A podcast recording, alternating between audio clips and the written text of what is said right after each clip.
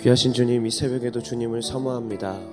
겸손한 심령들 가운데 임재하여 주셔서 주님의 말씀이 우리의 삶 안에 나타날 수 있도록 우리의 삶 안에 적용될 수 있도록 주님 역사하시고 인도하여 주시옵소서 함께 하신 주님 높이고 찬양하며 감사드리며 예수님 이름으로 기도드립니다. 아멘. 할렐루야 귀한 새벽을 깨우셔서 주님 앞에 나오신 성도님 한 분한 분을 주님의 이름으로 축복합니다. 오늘의 말씀은 마태복음 10장 40절에서 42절까지의 말씀입니다.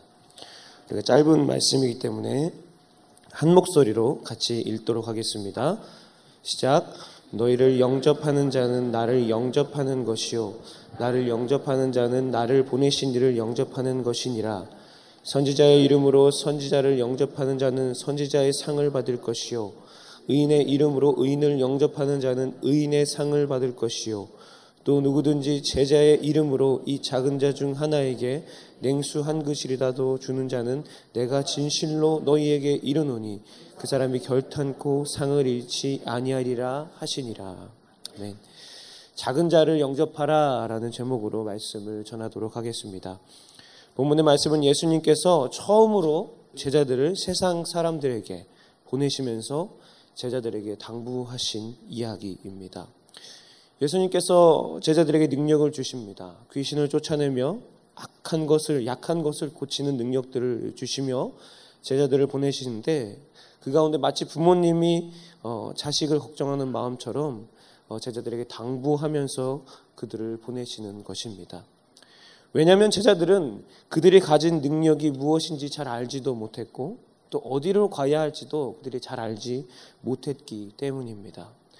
마치 부모님이 부모님의 차에 자식들을 태우고 어, 집과 학교 등을 다녔던 것들을 자녀들이 이제 운전면허를 따서 자신이 운전해야 될 때에 어, 부모님이 그 자녀에게 운전을 이렇게 해야 돼라고 얘기하는 것과 동일한 것입니다. 전에는 예수님과 함께 다녀서 어디로 가야 할지 무엇을 해야 할지 전혀 걱정하지 않았던 제자들이었는데 이제는 제자들이 그것들을 직접 해야 하기 때문입니다. 그렇기 때문에 본문에서 제자들이 어, 명칭이 바뀌는 것을 우리들은 볼 수 있습니다. 본문에서 제자들이라고 얘기하고 그 다음에는 사도라고 얘기합니다. 보냄 받은 자로 그들의 명칭이 바뀌는 것입니다. 이제 그들은 주체적으로 그들의 삶을 살아가야 했습니다. 근데 감사한 것은 예수님께서 그냥 그들을 너희들이 가봐. 가서 경험하면 다 돼. 라고 말씀하시는 것이 아니라 그들이 어떤 태도와 또 어떠한 마음으로 또 어디를 가야 할지 명확하게 제자들에게 말씀해 주셨다라는 것입니다. 오늘 그 예수님의 마음을 알아가시며 또 그 우리의 걸어갈 길들을 다시 한번 밝히 알아가는 그런 귀한 성도님들의 말씀 시간 되시기를 주님의 이름으로 간절히 축복합니다. 예수님께서는 이러한 사랑의 마음으로 제자들에게 말씀하실 때에 마지막으로 당부하는 것이 있었습니다. 오늘 말씀을 읽으면서 제가 이 세 절의 구절 가운데 한 단어가 계속 제 눈에 들어왔습니다. 그것은 바로 작은 자라는 것입니다. 우리 함께 42절 말씀을 다시 한번 읽도록 하겠습니다. 또 누구든지 제자의 이름으로 이 작은 자 중 하나에게 냉수 한 그릇이라도 주는 자는 내가 진실로 너희에게 이르노니 그 사람이 결탄코 상을 잃지 아니하리라 하시니라. 첫 번째로 예수님께서는 우리가 세상에 나갈 때의 작은 자의 모습으로 나아가라고 말씀하십니다. 작은 자만이 하나님의 도우심을 받을 수 있습니다. 작은 자만이 겸손함으로 하나님께 도움을 구할 수 있는 것입니다. 하나님의 자녀로서 우리가 어디에 있든지 무엇을 하든지 잊지 말아야 할 것은 우리는 작은 자라는 것입니다. 위축되고 주눅 들어 있는 모습이 아니라 겸손과 사랑으로 가득 차 있는 담대한 낮은 자의 모습, 그 작은 자의 모습으로 살아가라고 말씀하고 있는 것입니다. 원어상 이 작은 자라는 단어는 미크론이라는 단어로 나와 있습니다. 현대 시대에 이르러서는 그 미크론이라는 단어가 미립자, 보이지 않는 어떤 작은 분자의 단위를 의미합니다. 이것은 너무 작아서 연약한 어린아이나 어떤 소외받은 약자의 모습을 이야기하는 것은 아닙니다. 이것은 우리가 하나님의 도우심을 통해서 세상 가운데 어, 하나님의 사랑과 그 겸손의 능력을 나타내며 살아가는 것. 하지만 그것을 그 능력을 나타내며 살아가지만 우리의 모습은 보이지 않을 정도로 없어져야 한다라는 것입니다.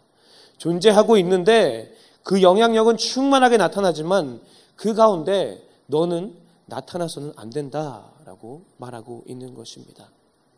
너무 감사한 것은 예수님의 제자들은 그 예수님의 제자의 삶을 살아가면서 사도의 삶을 살아가면서 그것을 정확하게 알고 그 삶을 온전히 살아냈다라는 것입니다.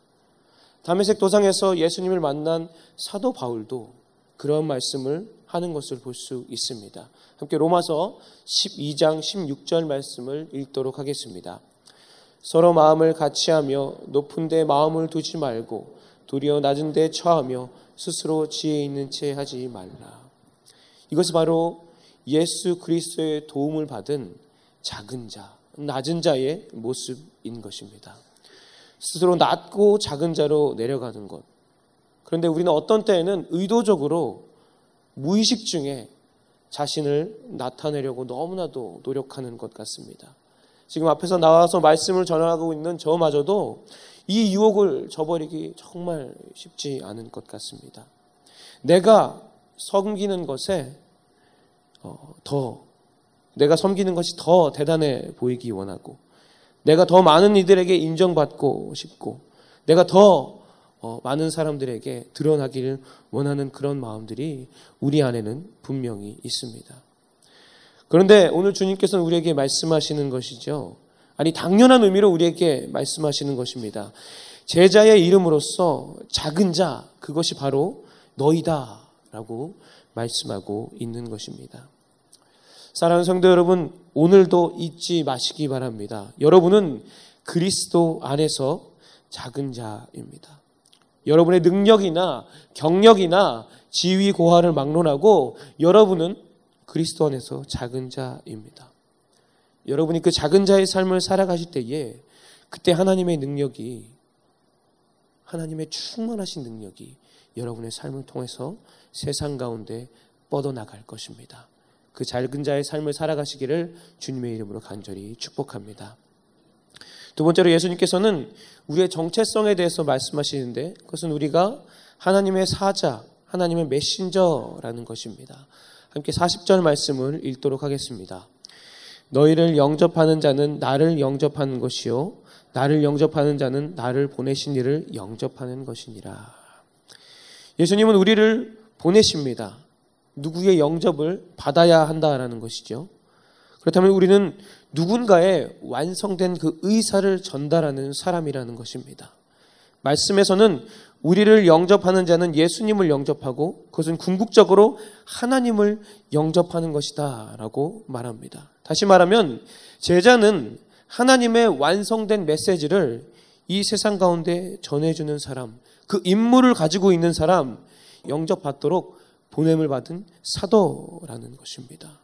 그것을 바로 우리는 사자, 메신저라고 이야기합니다. 그런데 너무나도 안타깝게도 예수님도 이 땅에 오셨을 때에 구세주로서 오셨지만 그 주체로서 오셨지만 그 메시지를 전해 주셨지만 이 땅의 사람들이 영접하지 않으셨던 것을 우리는 볼 수 있습니다. 예수님 거부받으셨습니다. 예수님께서는 이 땅에서 철저히 거부되셨습니다. 요한복음 1장 10절과 11절 말씀 우리가 함께 읽도록 하겠습니다.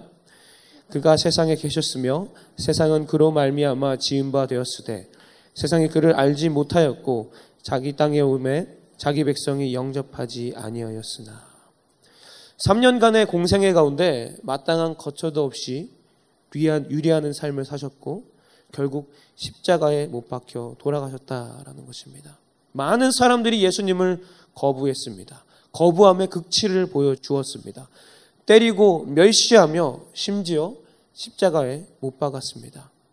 그런데 여러분 이러한 현상들은 제자들에게도 그리고 그 믿음의 대를 이어서 우리들에게도 동일하게 나타나고 있다라는 것입니다. 그래서 동일하게 우리에게도 예수님이 주셨던 그 생명의 메시지를 전하도록 말씀하고 계시다라는 것입니다. 너희는 나의 사자이다. 라고 주님께서 말씀하신다라는 것입니다.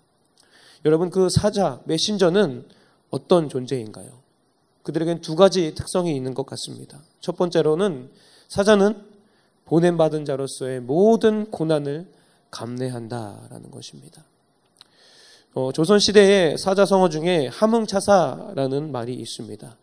태조 이성계가 태종 이방원의 행동에 분노해서 옥새를 가지고 함흥으로 갔을 때에 계속해서 사자를 그곳에 보냈음에도 사자들이 그곳에서 족족 이성계의 활에 맞아서 죽은 것을 말하는 것이죠. 목적을 가지고 갔는데 도통 돌아오지 않는 사람을 말할 때 쓰는 말입니다. 이러한 것을 볼 때도 우리는 사자라는 자리가 얼마나 두렵고 어려운 자리인 것을 알 수 있습니다. 그들은 어떻게 해서든지 자신에게 주어진 메시지를 전해야 하는 것입니다.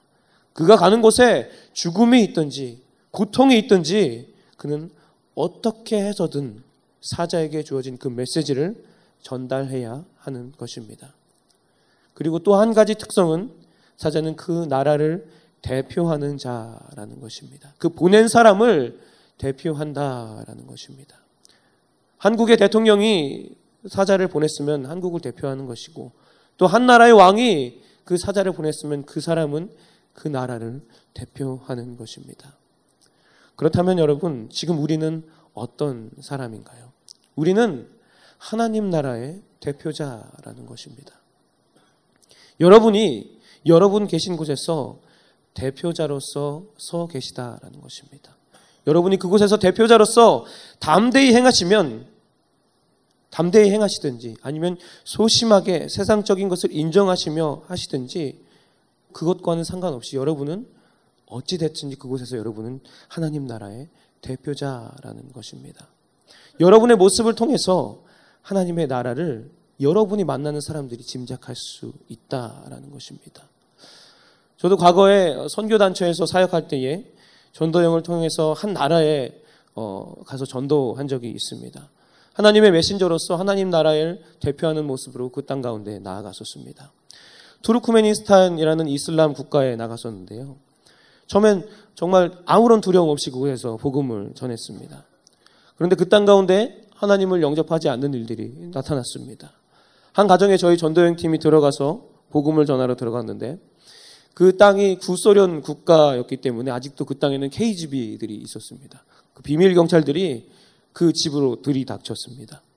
저희 팀들이 다 잡혀가서 왜 이 땅에 왔는지, 이 땅에서 무엇을 알아가려고 하는지 저희를 어, 신문하기 시작했습니다.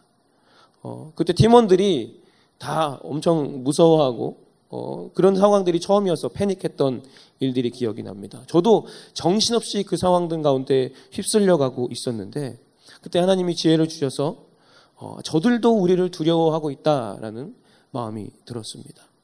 그래서 담대히 그들과 함께 이야기하고 그들에게 우리의 전할 이야기들을 계속해서 전했던 것들을 기억합니다. 감사한 것은 그렇게 명확하게 우리의 이야기들을 전하며 나갔을 때에 어, 그들에게 해코지 당하지 않고 그냥 그 땅에서 추방당했던 기억이 있습니다. 돌이켜보면 정말 무섭고 어려웠던 순간이었지만 그 상황 가운데 메신저로서 담대히 나갔을 때에 어, 그의 메신저 역할을 온전히 감당했을 때에 하나님께서 그 땅에서 영광을 받으셨습니다. 그리고 하나님께서는 우리뿐만 아니라 또 다른 메신저를 그 땅에 보내실 것이라는 것을 확신하는 마음이 들어섰습니다. 근데 이제 이 시간 여러분에게 한번 좀 도전해 보고 싶습니다. 사랑하는 성도 여러분, 여러분은 어디에 계십니까? 여러분은 메신저입니다. 여러분이 계신 곳이 어떤 곳이든 그것이 가정이든 직장이든 하나님을 인정하는 곳이든 인정하지 않는 곳이든 여러분은 그곳에서 생명의 메시지를 나타내야만 합니다. 어떠한 고통이 오더라도 그 가운데 예수님의 사자로서 그 예수님의 사자로서의 본분을 잊어서는 안 된다라는 것입니다. 왜냐하면 여러분 한 사람 한 사람이 그 하나님의 나라를 대표하기 때문입니다. 여러분의 모습을 통해서 하나님의 나라가 크고 영원한 생명의 나라로 비춰질 수 있고요. 또 여러분의 모습을 통해서 하나님의 나라가 정말 보잘 것 없는 그냥 한 종교인이 말하는 거짓된 있지도 않을 것 같은 나라의 모습으로 비춰질 수도 있는 것입니다. 간절히 바라는 것은 담대한 하나님의 사자, 메신저의 삶이 여러분의 삶 안에 충만하게 나타나시기를 주님의 이름으로 축복합니다. 그러한 삶을 살아가시는 여러분에게 하나님의 무한한 도우심과 하나님의 무한한 역사하심이 끊이지 않을 것임을 주님의 이름으로 축복합니다. 그런 삶을 온전히 살아내시는 여러분 되시기를 간절히 축복합니다. 이제 마지막 세 번째로 예수님은 제자의 삶이 한 번에 이루어지는 삶이 아니라 조금씩 조금씩 이루어가는 삶인 것을 우리에게 말씀하십니다. 우리가 다시 한번 41절과 42절 말씀을 읽도록 하겠습니다.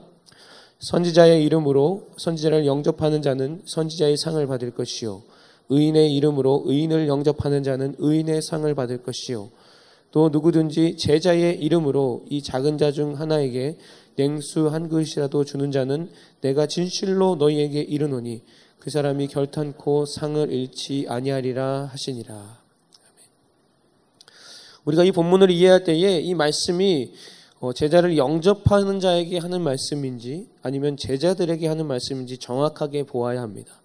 그래서 얼핏 보면은 말씀이 영접하는 자들에게 하는 말씀인 것으로 보일 수 있는데 본문의 내용은 그것은 아닙니다. 이해를 돕기 위해서 제가 메시지 성경에 나와 있는 내용을 좀 읽어 드리도록 하겠습니다.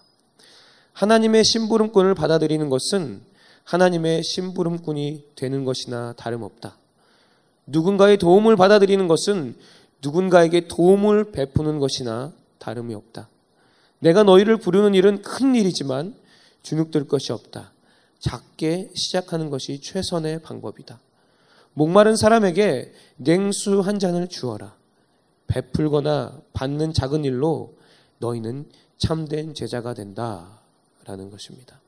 예수님은 제자들에게 처음부터 아주 대단한 것을 주문하지 않으셨습니다. 야, 너 내 제자면은 가서 병도 고치고 죽은 자도 살리고 더 많은 믿는 자들을 만들어 봐. 라고 우리에게 처음부터 이야기하지 않으셨다라는 것입니다. 바로 작은 것 하나부터 시작하라는 것입니다.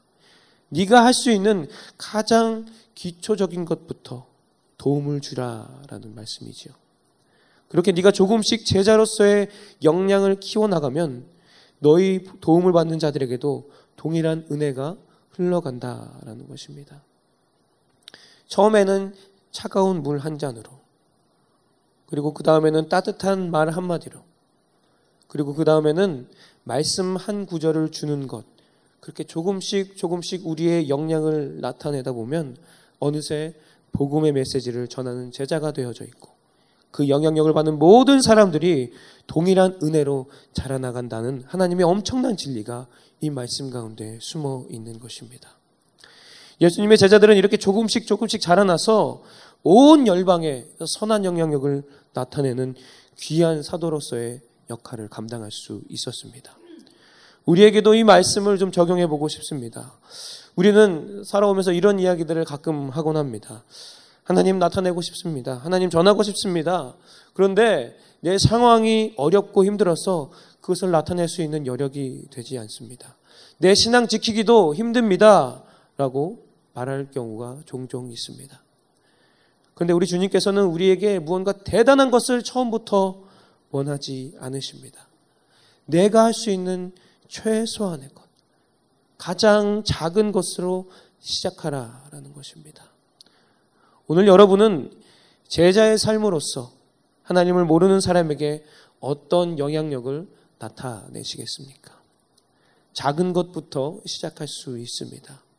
직장 동료에게 커피 한 잔을 나눈다거나, 동네 주민에게 그 아파트 주차할 자리를 양보한다거나, 가족에게 사랑의 말 한마디는 건네는 것부터 여러분 안에 있는 그 생명의 복음은 조금씩 조금씩 전달될 수 있는 것입니다. 그리고 여러분의 그 제자로서의 믿음도 그 분량도 더 충만하게 자라날 수 있는 것입니다. 사랑하는 성도 여러분, 작은 것부터 시작하시기 바랍니다. 무언가 큰 것을 하려고 하지 마시고 작은 것부터 하나씩 하나씩 신실하게 해 나가시기 바랍니다. 그때 여러분의 삶은 더 깊은 제자로서의 삶을 나타내고 여러분이 있는 모든 공간은 하나님을 인정하는 것으로 바뀌어 가게 될 것입니다. 그러한 삶으로 하나님 앞에 영광 올려드리는 귀한 삶을 살아내시는 여러분 되시기를 주님의 이름으로 간절히 축복합니다. 말씀을 마무리하도록 하겠습니다. 마태는 이 10장 한 장에 걸쳐서 제자들을 보내시는 예수님의 말씀으로 이 내용을 할애합니다. 이 장을 그렇게 강조한 이유가 무엇일까요? 그것은 유대인들이라면 그 이유를 명확하게 알 수 있게 하였기 때문입니다. 열두 제자를 보낸다라는 것.